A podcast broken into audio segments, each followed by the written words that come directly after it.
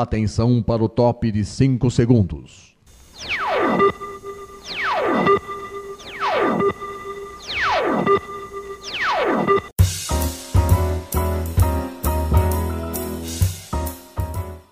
Está no ar o programa Making Off. Os segredos e os bastidores do mundo da publicidade e da propaganda. A apresentação de Regina Antonelli.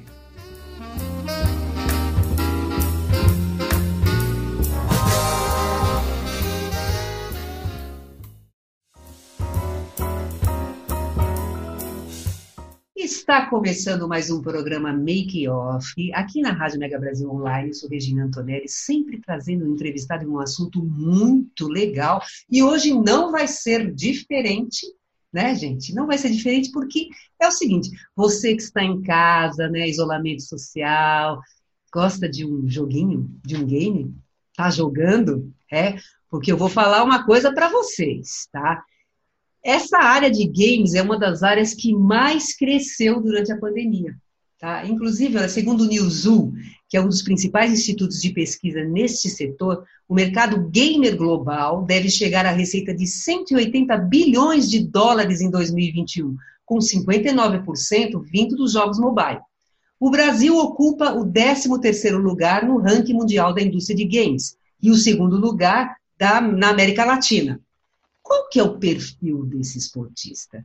Como uma marca desse segmento se comunica com o seu público? Quais são as ações e as ferramentas de comunicação que podem ser utilizadas nessa conversa? Para falar no making off sobre essas e outras questões desse universo, nós convidamos o jornalista Lucas Patrício, que ele é cofundador da agência de marketing digital GMD, uma das principais produtoras de conteúdo especializado no mercado de games, e ele também é CEO da produtora Half Death Podcasts. Nesse bate-papo, o Lucas ele também vai apresentar os cases da Ubisoft Latinoamérica, da HyperX Brasil, We Are All Gamers, que é uma série de vídeos incríveis. Gente, vocês precisam assistir, vocês vão amar. É uma verdadeira aula de storytelling, maravilhoso. E também o case da Kingston Brasil, que é a Kingston Ensina. Lucas, muito obrigada por você ter aceitado esse convite, viu? É, para contar sobre esse mercado, né? E para falar também dos, dos trabalhos da, da, GMD nessa área de games, viu? Muito obrigada. Imagina, Regina, é um prazer estar aqui com você. Espero que o papo seja bom para a gente e para a galera que vai estar ouvindo também em casa, nesse isolamento, né, na medida do possível. Então, espero que seja um papo bom para todo mundo. Não, certamente, já está sendo, já está sendo. Você é natural de onde, hein, Lucas? Eu sou de uma cidade chamada Cubatão, do litoral de São Paulo, Olha. a única cidade da região que não tem praia e é conhecida pelo polo industrial. Uhum. É, mas aí a piada já sendo adiantada, é tudo bem com o meu cérebro, não fui afetado por nada lá. Teve uma crise muito séria na década de 60, 70 lá, por dos poluentes, né? Mas hoje não é mesmo, viu? de recuperação, é, símbolo de, de recuperação ambiental. É. É, nasci, de, nasci em Cubatão e vim para São Paulo logo após a faculdade para, enfim, continuar os estudos, os trabalhos uhum. na, na cidade. E me diz uma coisa, quando é que começou esse teu interesse por games? Como é que, como é que foi essa trajetória até você chegar à GMD?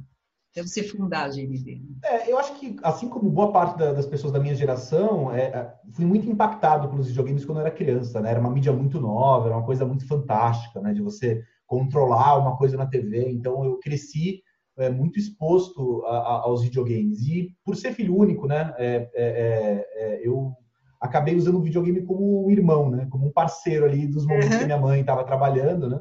É, mãe solo, enfim. Então foi uma foi uma jornada é, com os videogames. Então me aproximei muito e peguei muito gosto. Então eu sempre gostei muito de jogar, né?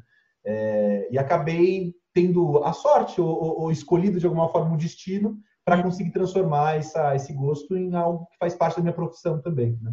Então, o videogame me acompanhou e acompanha minha profissão desde lá do comecinho, quando e eu fiz você... faculdade de jornalismo. E você, ah, quais foram as passagens? Por onde você passou, assim? Que você... Eu comecei, eu comecei a forma mais curiosa. Assim, eu comecei respondendo e-mail de um programa de TV de videogame. Então, hum. eu mandei, na verdade, eu mandei um e-mail para eles, que eu era é. muito metido a sabichão, né? Como todo é. pré-adolescente e adolescente é.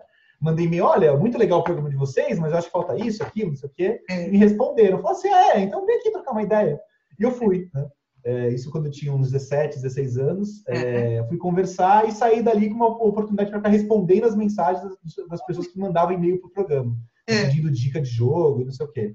Aí passei a fazer parte do programa de fato, né? Então eu jogava os jogos, é, gravava no videocassete as É. fitas. É, depois eu pegava essa fita e passava para o menino que editava e eu narrava, né? Eu escrevia os textos daqueles jogos e narrava, É. fazia o off. Então era uma produção assim pré-YouTube, né? É. Completa. Então comecei aí. E aí comecei a escrever depois logo em seguida. Comecei a fazer o curso de jornalismo, né? E aí comecei a Uhum. escrever em revista. Enfim, daí para frente foi várias publicações especializadas. Passei na editora Abril, escrevi bastante tempo para várias, pra- pra várias revistas de lá Aham. é, especializadas e não especializadas, enfim, acho que a minha, a minha carreira jornalística é, começou muito lá atrás com essa com o programa de videogames. Apresentei programa, gente, fiz um monte de coisa. Que beleza. Mas foi por aí, começou, esse foi o começo, né? Até eu decidi abrir a agência alguns anos depois. Tá, e aí? Como é que foi quando você decidiu abrir a agência? Eu decidi abrir a agência, é, Regina, num movimento muito clássico da minha geração também, né? Que a gente é, é muito insuportável e não conseguir ficar satisfeito com as coisas, né? Então, eu, eu, eu não eu estava num super emprego legal, vim para São Paulo, fiz o curso Abril, né? É, foi ali, inclusive, meu primeiro contato com a editora. Fiz o curso Abril e saí ali com um emprego super legal é, numa área digital de uma editora.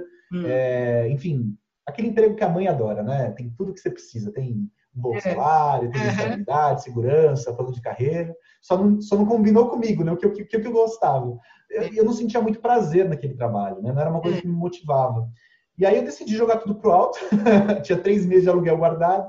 Falei É. assim, bom, vou tentar fazer uma coisa que eu quero. E aí decidi abrir agência. Já, já trabalhava assim com fazendo freelas para, enfim, já tava, já trabalhava há algum tempo com videogame, eu conhecia bastante gente, fazia freela É. para aqui, para ali, e decidi abrir agência na época sobre focado muito em conteúdo, em social media. Tava uma coisa começando a aparecer, né? Sim, Isso era quando? Isso 2000? era finalzinho de 2011, comecinho Tá. de 2012. Então, assim, Facebook era uma grande novidade, conteúdo na publicidade era uma coisa que estava começando a aparecer, né? Então, eu comecei ali, né? Eu comecei ali como alguém que estava vindo fresco. E eu fiz meu TCC na faculdade sobre social media.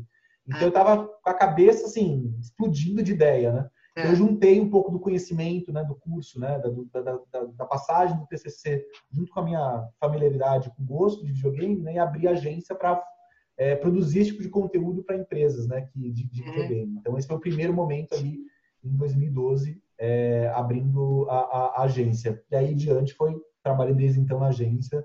Já vai completar, vai completar nove anos esse ano, em 2020, né? Beleza. Então, ano que vem, estaremos no nosso, nossa Agora- primeira década. Me diz uma coisa, por que GMD?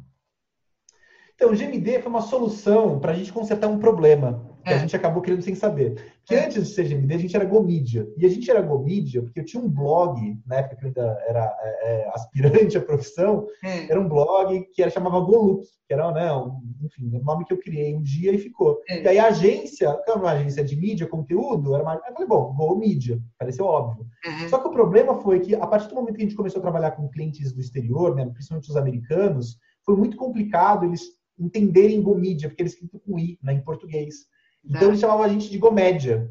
Hum, E era um inferno, todo o contrato, toda a comunicação, e é chato você corrigir o cliente, não sei o quê. Eu falei, gente, olha, a gente está no momento agora já internacional, já temos trabalho com várias empresas de fora, vamos tentar simplificar esse nome. né? E aí a gente meio que espremeu o Gomid e virou GMD. E aí tem uma piada que os meus sócios odeiam e meu, meu time se diverte também, acho que eles devem gostar mais do que eu odeio, Uhum. eu que é a origem do GMD, que na verdade é só espremendo o nome, mas eu conto, é, quando as pessoas me perguntam, que é goiaba muito doce. Porque é a forma que eu decoro placa de carro, né? Colocando uma combinação maluca de, de, de letras. Então, É. GMD, pra, até que alguém diga o contrário, é goiaba muito doce. Muito bom, muito bom, muito bom. Mas vamos lá. é, Vamos fazer o seguinte: falta um, falta um minuto mais ou menos para terminar esse bloco. É, já vamos para o próximo, e aí a gente termina um pouquinho, a gente conclui a GMD com mais informações e a gente já começa a falar. Vamos falar do- dos cases, tá bom? A gente termina isso aí, Maravilha. tá bom? Gente, a gente já volta já já, hein? Aguenta aí.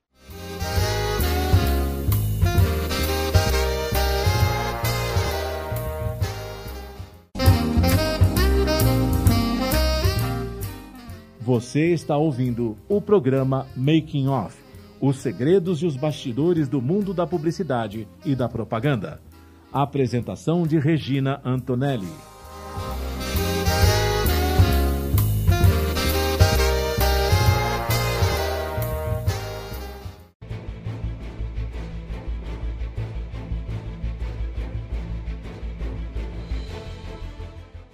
A Mega Brasil entra em conexão internacional para debater e analisar a comunicação, a pandemia e os efeitos do coronavírus sobre a sociedade. Conexão Internacional é um programa que traduz diferentes realidades a partir da análise de jornalistas baseados na Europa e nas Américas. Rosana Dias, do Canadá, Maria Luísa Abbott, do Reino Unido, Sandro Rego e José Gabriel Andrade, de Portugal, Liliana Morales, do Panamá e América Central, e Santiago Farrell, da Argentina. Apresentação de Marco Antônio Rossi. Conexão Internacional é veiculado todas as sextas-feiras, às três da tarde, com reapresentações aos sábados e domingos, às dez da manhã, aqui, na sua Rádio Mega Brasil Online, que agora também é TV. Acompanhe o programa Conexão Internacional também em imagens no nosso canal no YouTube. Informação, entretenimento, conteúdo exclusivo e relevante você encontra na Rádio TV Mega Brasil Online, um canal a serviço da comunicação.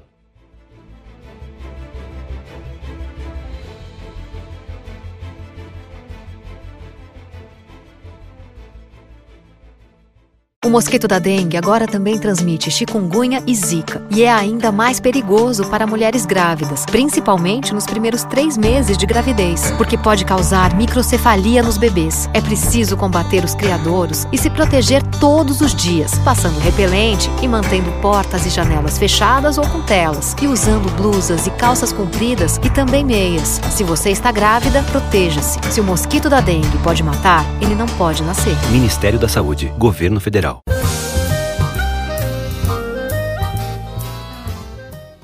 Making Off está de volta com os segredos e os bastidores do mundo da publicidade e da propaganda. A apresentação de Regina Antonelli.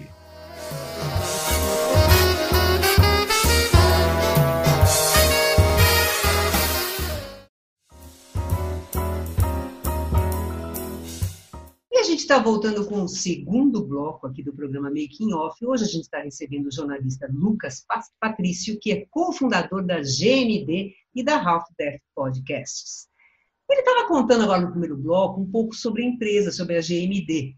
Né? Ele estava contando até por que do nome GMD, uma história curiosa e até como é que ele grava isso, né? Como é que ele grava o nome, né? É, agora, me diz uma coisa, é, Lucas, qual que é a estrutura hoje da empresa? Como é que vocês estão estruturados? Hoje a GMD ela tem uma estrutura em São Paulo e uma outra na Cidade do México, né? Então a gente tem duas sedes. Uhum. É, aqui no Brasil a gente tem aproximadamente 40 colaboradores com a gente. Na Cidade do México a gente está alcançando quase 20.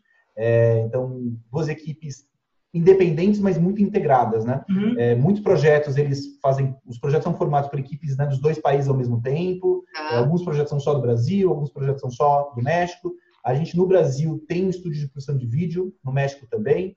É, e no Brasil a gente tem um estúdio de, de, produção de podcast que no México a gente estava começando a produzir, é, iniciar a produção do estúdio quando aconteceu a pandemia. Né? Então, hoje essa é a nossa estrutura né, física. Fisicamente vocês estão em algum lugar ou vocês tra trabalham remotamente? Quer dizer, hoje em dia, Não. sim, né? Mas... É, hoje em dia é remoto. A gente teve uma é. experiência muito grande durante muito tempo com trabalho remoto, né? É. é. a gente, durante os seis primeiros anos da agência, a gente trabalhou exclusivamente remoto. É, então, a gente pegou muita experiência em gerenciamento de projeto online, ferramenta, coordenação de processo. A gente ficou bom nisso. Aí a gente decidiu ir para o presencial, para dar um passo na, na, na, estrutura. Né? Então, a gente foi para Paulista, no Brasil, e no hum. México, na Cidade do México, é, é, também numa WeWork de lá. Então, a gente é, vinha trabalhando nesse formato já há dois anos e meio, até a pandemia, e aí, desde março, a gente está de volta em casa, lembrando os tempos de home office. É, todo mundo, né? Todo mundo em tempos de home office. É.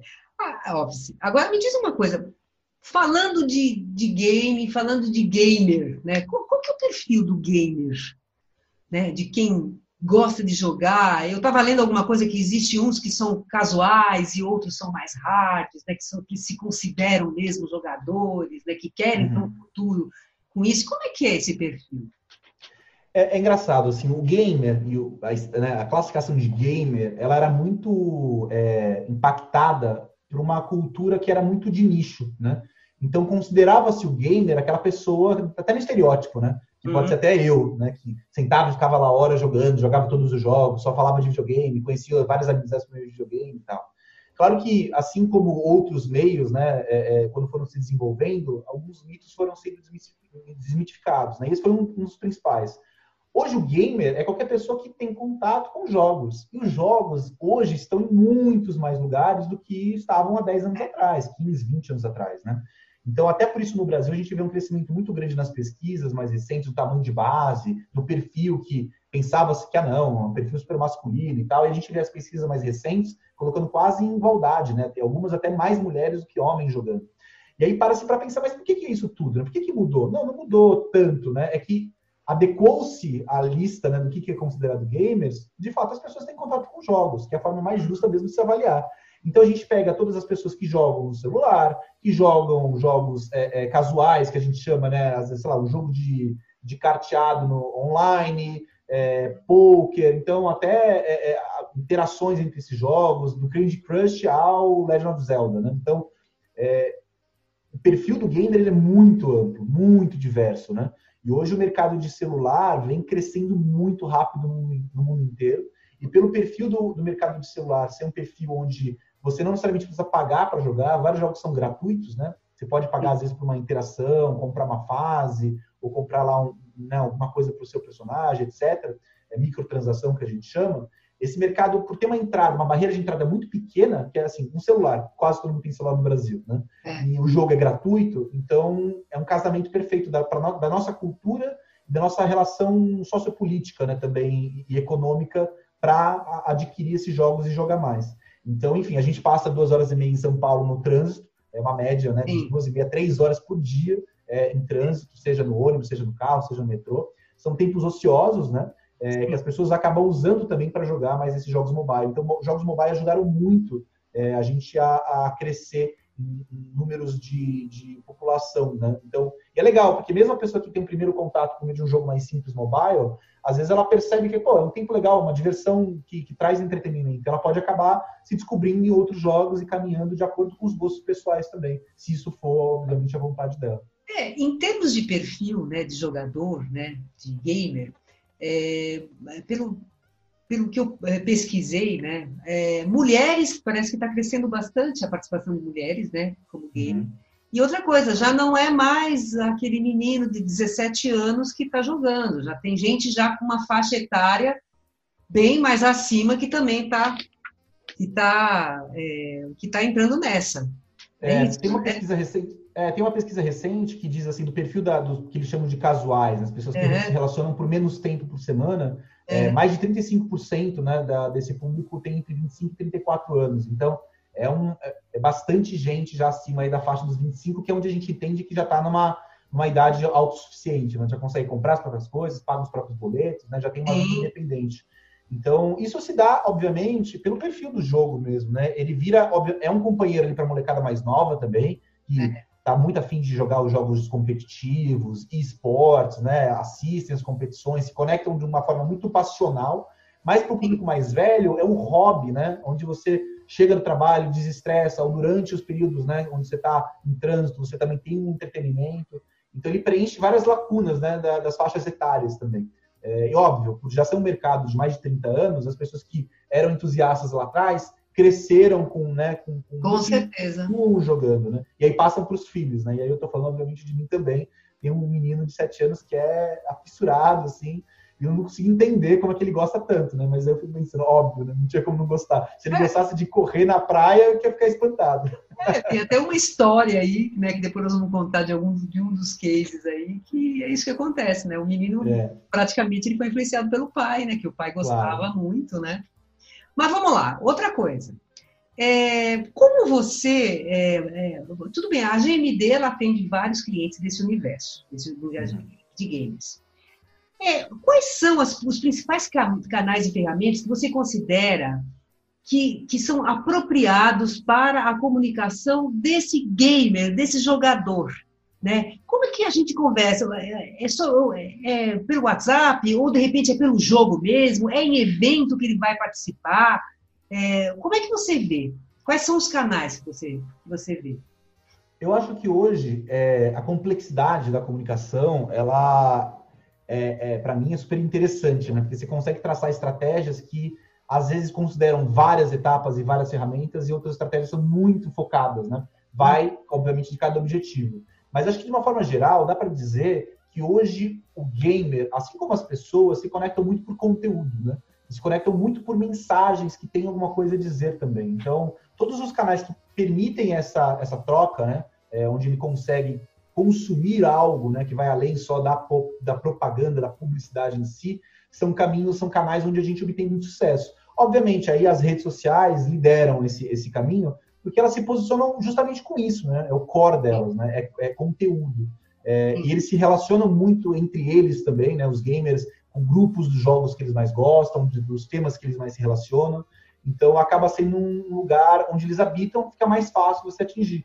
Mas dentro de uma estratégia de comunicação, né, assim como qualquer outro segmento, é, você consegue obviamente usar caminhos também são mais para awareness, é, outros só mais para conversas menores, eventos ainda tem uma, uma uma importância muito grande para você demonstrar produto, aproximar, enfim.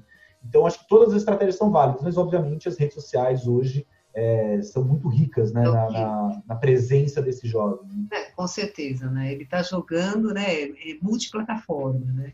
É, multitelas, né? Ele está jogando, ele está vendo o WhatsApp, né? Ah, bom, é gente, que... até eu que não sou que não sou novinha, adoro essas coisas, adoro, adoro. É. Bom, é, vamos fazer mais um intervalo e vocês fiquem aí, tá? Porque no próximo bloco aí a gente vai falar sobre, sobre os cases da GMD, tá bom? Fica aí, só mais um pouquinho a gente já volta.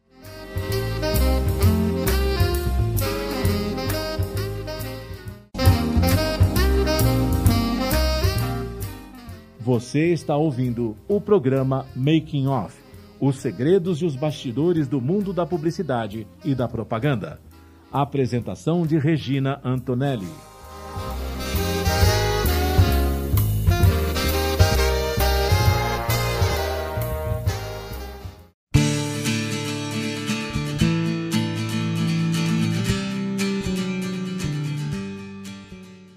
As relações entre empresas e consumidores estão no foco do programa Consumo em Pauta.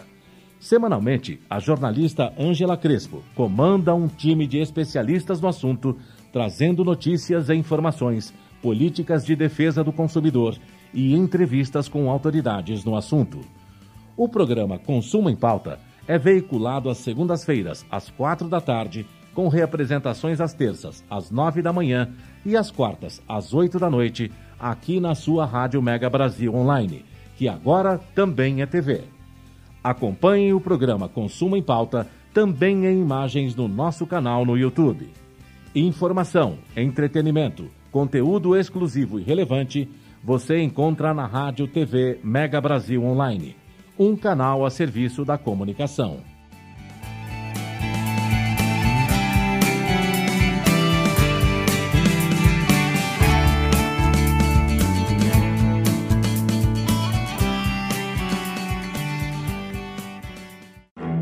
Sou Ana Moser do vôlei. Como jogadora, ganhei muitos títulos, inclusive nossa primeira medalha olímpica no vôlei feminino. Mas como ex, ganhei ainda mais. O sorriso dos 16 mil alunos atendidos pelo Instituto Esporte Educação. Um projeto que transforma crianças e jovens de comunidades carentes em cidadãos participativos. Agora só falta ganhar uma coisa: o seu apoio. Acesse www.esporteeducação.org.br e participe.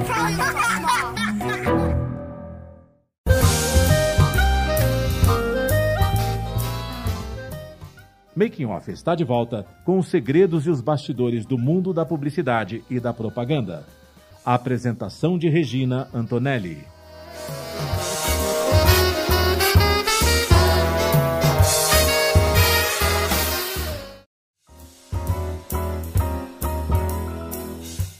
E a gente está voltando com o terceiro e último bloco aqui no Making Off. Hoje a gente está recebendo o Lucas Patrício, que é cofundador da GMD e da Half Death Podcasts. E o Lucas agora, agora, gente, ele vai contar para a gente sobre os cases da empresa, que tem, gente, tem coisas maravilhosas. Não é à toa que eu só ouvi falar bem dessa empresa e desse moço. O pessoal vibra. O pessoal fala, não, esse cara, entra lá no LinkedIn dele para vocês verem o que, que o pessoal fala desse cara. Porque é verdade, gente, é verdade. Aí vamos lá, vamos lá então. A gente vai falar de alguns cases da GMD e vai estar abordando o desafio né, que eles tiveram, né, a GMD teve é, que cumprir, né, quais foram as soluções e as estratégias que eles, é, que eles adotaram, né, e o resultado alcançado, isso do ponto de vista da mídia, né, e do ponto de vista também da, da própria empresa. Tem um case aqui que é da Ubisoft, que é o Ubi Contesta que é um canal de comunicação direto com os fãs da marca. Vamos lá, a Ubisoft, para quem não sabe, não é desse universo, ela é o quê? Que empresa é essa? A Ubisoft é uma produtora de games de origem francesa, é, hoje está entre as cinco maiores do mundo, é, muito tradicional, mais de 30 anos de história, e ela tem uma história curiosa no Brasil também, né? Ela veio para o Brasil já há muitos anos e ela chegou até abrir um estúdio de produção de games no Brasil, durante um período muito curto de tempo, hum. mas que, enfim, por toda a complexidade né, da, da tributação, né, da forma de vínculo empregativo, enfim, toda a, a complexidade de Brasil né, é, é acabou não avançando muito tempo. Hum. É, mas ela teve até esse episódio né, de produzir, tem jogos que foram produzidos partes no Brasil também, então é super legal. Tá. É, então, é uma super produtora de games mundial. E eles procuraram vocês, a GMD, para quê? O que, que eles estavam precisando naquele momento?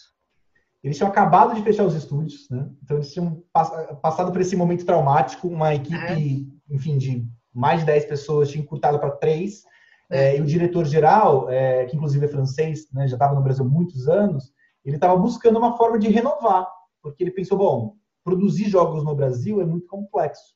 É. É, eu preciso usar uma outra estratégia. E ele enxergou lá atrás, ele é um um cara super de vanguarda, assim, que comunicação, né, criação de comunidade podia ser uma forma de fazer isso. Então ele buscou uma, alguém que tivesse conhecimento, tivesse vontade de trabalhar com isso. Ele testou até algumas agências mais tradicionais, publicações mais né, eh, tradicionais assim de, de, de publicidade, e não, uhum. não, era aquilo que ele queria. E aí encontrou a gente ali no momento, começando a agência, inclusive, né, de, com essa pegada de trabalhar rede social, trabalhar conteúdo. Então é. foi muito legal. É, a gente foi é, a primeira empresa, a primeira é, é, é sucursal né, dentro da Ubisoft a trabalhar com rede social, a primeira a ser utilizada como referência globalmente, a primeira empresa de games no Brasil a alcançar um milhão de inscritos no YouTube, tem mais de 5 milhões de fãs no Facebook, é das, um dos maiores canais de marca hoje do Brasil, referência de conteúdo desde 2012, enfim, assim, tem grandes cases né, sobre Ubisoft, muitos dos quais a gente trabalhou lá atrás, até hoje a gente ah. trabalha com eles, né? Enfim, é, é, um cliente que é super arrojado, trabalha uma comunicação divertida, é expansiva, com muito humor, né? mistura vários universos. Então, faz muito cross entre marcas, entre personalidades, youtubers, enfim. É uma marca bem arrojada, né? E aí a gente teve é, é, a honra né, de estar desde o comecinho dessa estratégia, ajudar a desenvolver. E, obviamente, hoje a Ubisoft no Brasil é muito grande, né? É, cresceu junto com a gente quase, né? Uhum e hoje tem um trabalho muito legal é, nas redes de conteúdo. E, aí me diz uma coisa, se o Ruby Contest é um canal de comunicação direta com os fãs da marca. É, quanto tempo já faz que vocês criaram esse, esse canal?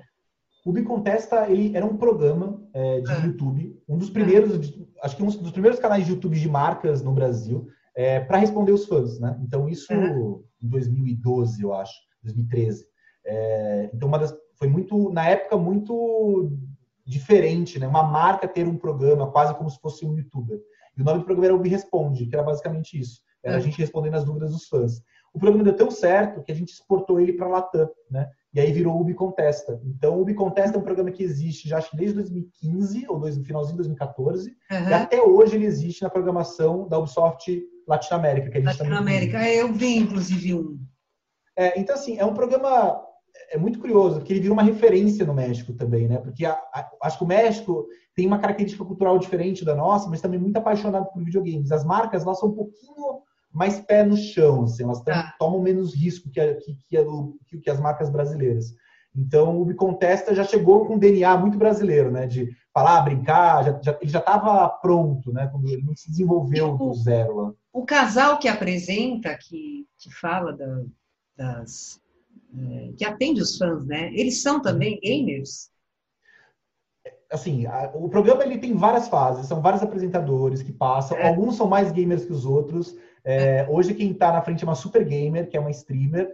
Então, é, sim, acho que no fim do dia a gente busca um equilíbrio entre conhecimento e, obviamente, tem que estar em vídeo, então tem que ter ali uma certa né, facilidade, facilidade com a câmera e tal. É, mas 95% das pessoas que passaram pela apresentação são gamers ou se tornaram durante o processo. Assim, Tá. me diz uma coisa, quanto tem, é, quais foram os resultados que eles, eles alcançaram algum resultado ou de repente nas mídias? Que tipo de resultado você tem para apresentar para a gente desse case especificamente?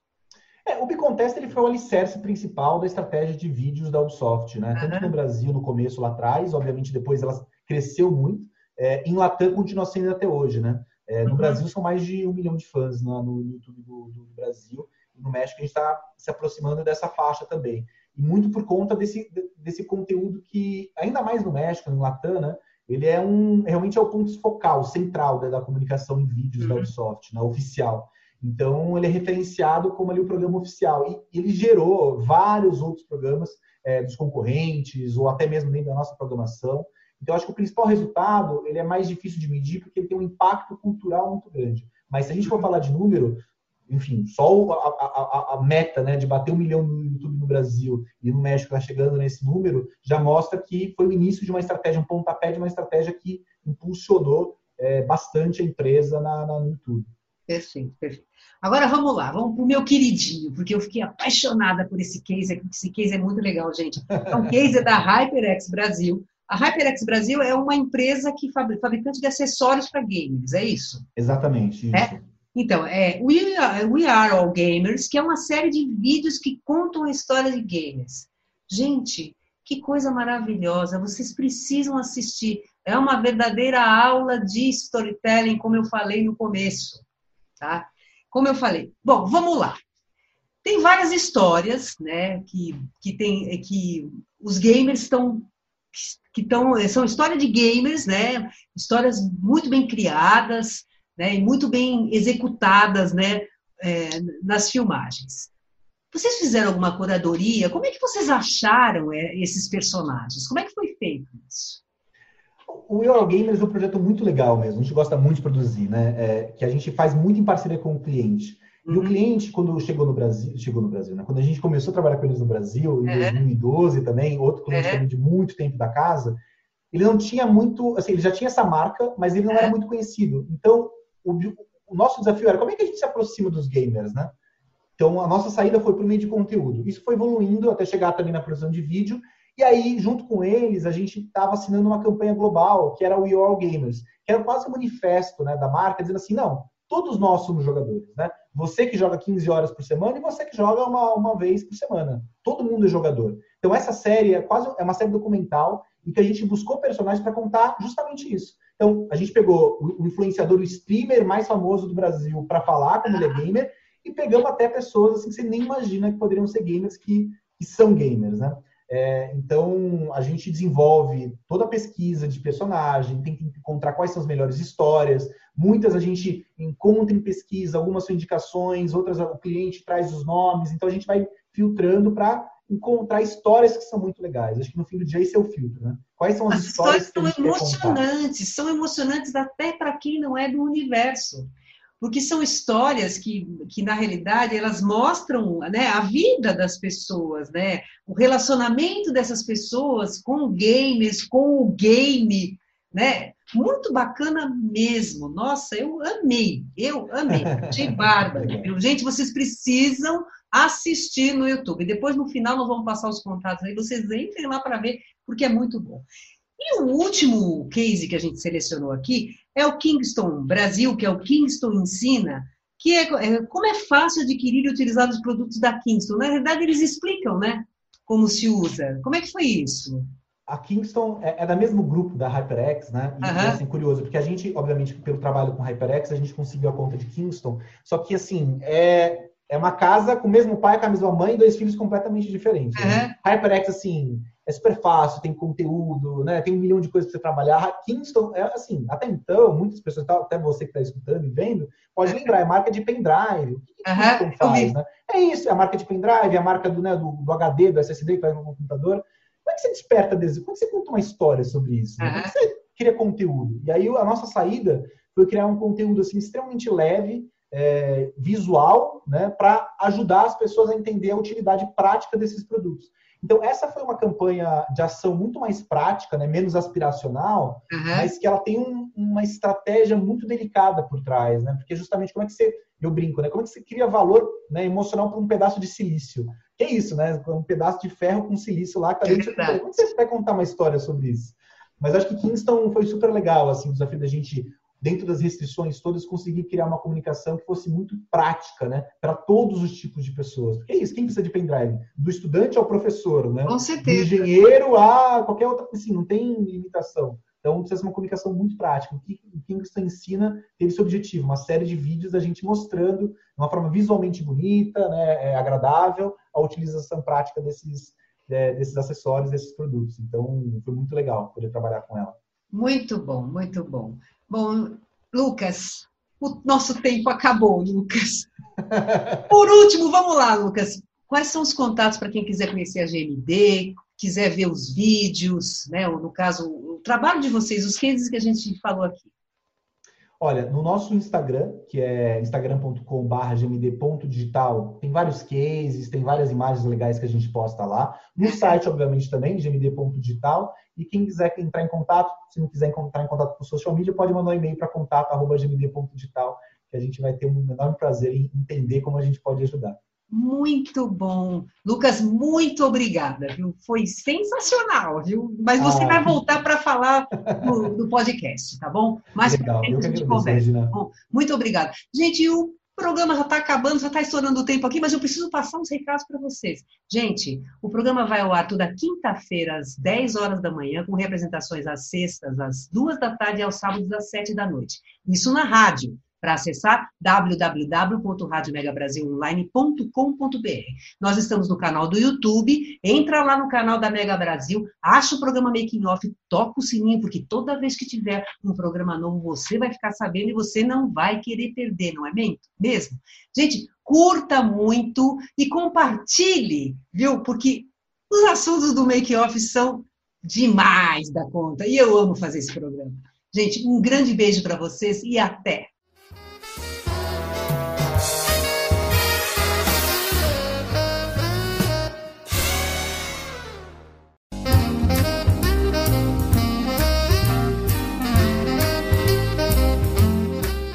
Termina aqui o programa Making Off, revelando os segredos e os bastidores do mundo da publicidade e da propaganda. Making Off é veiculado todas as quintas-feiras, às 10 da manhã, com reapresentações às sextas, às 2 da tarde e aos sábados, às 7 da noite, aqui na sua Rádio Mega Brasil Online, que agora também é TV. Acompanhe o programa Making Off também em imagens no nosso canal no YouTube. Informação, entretenimento, conteúdo exclusivo e relevante você encontra na Rádio TV Mega Brasil Online, um canal a serviço da comunicação.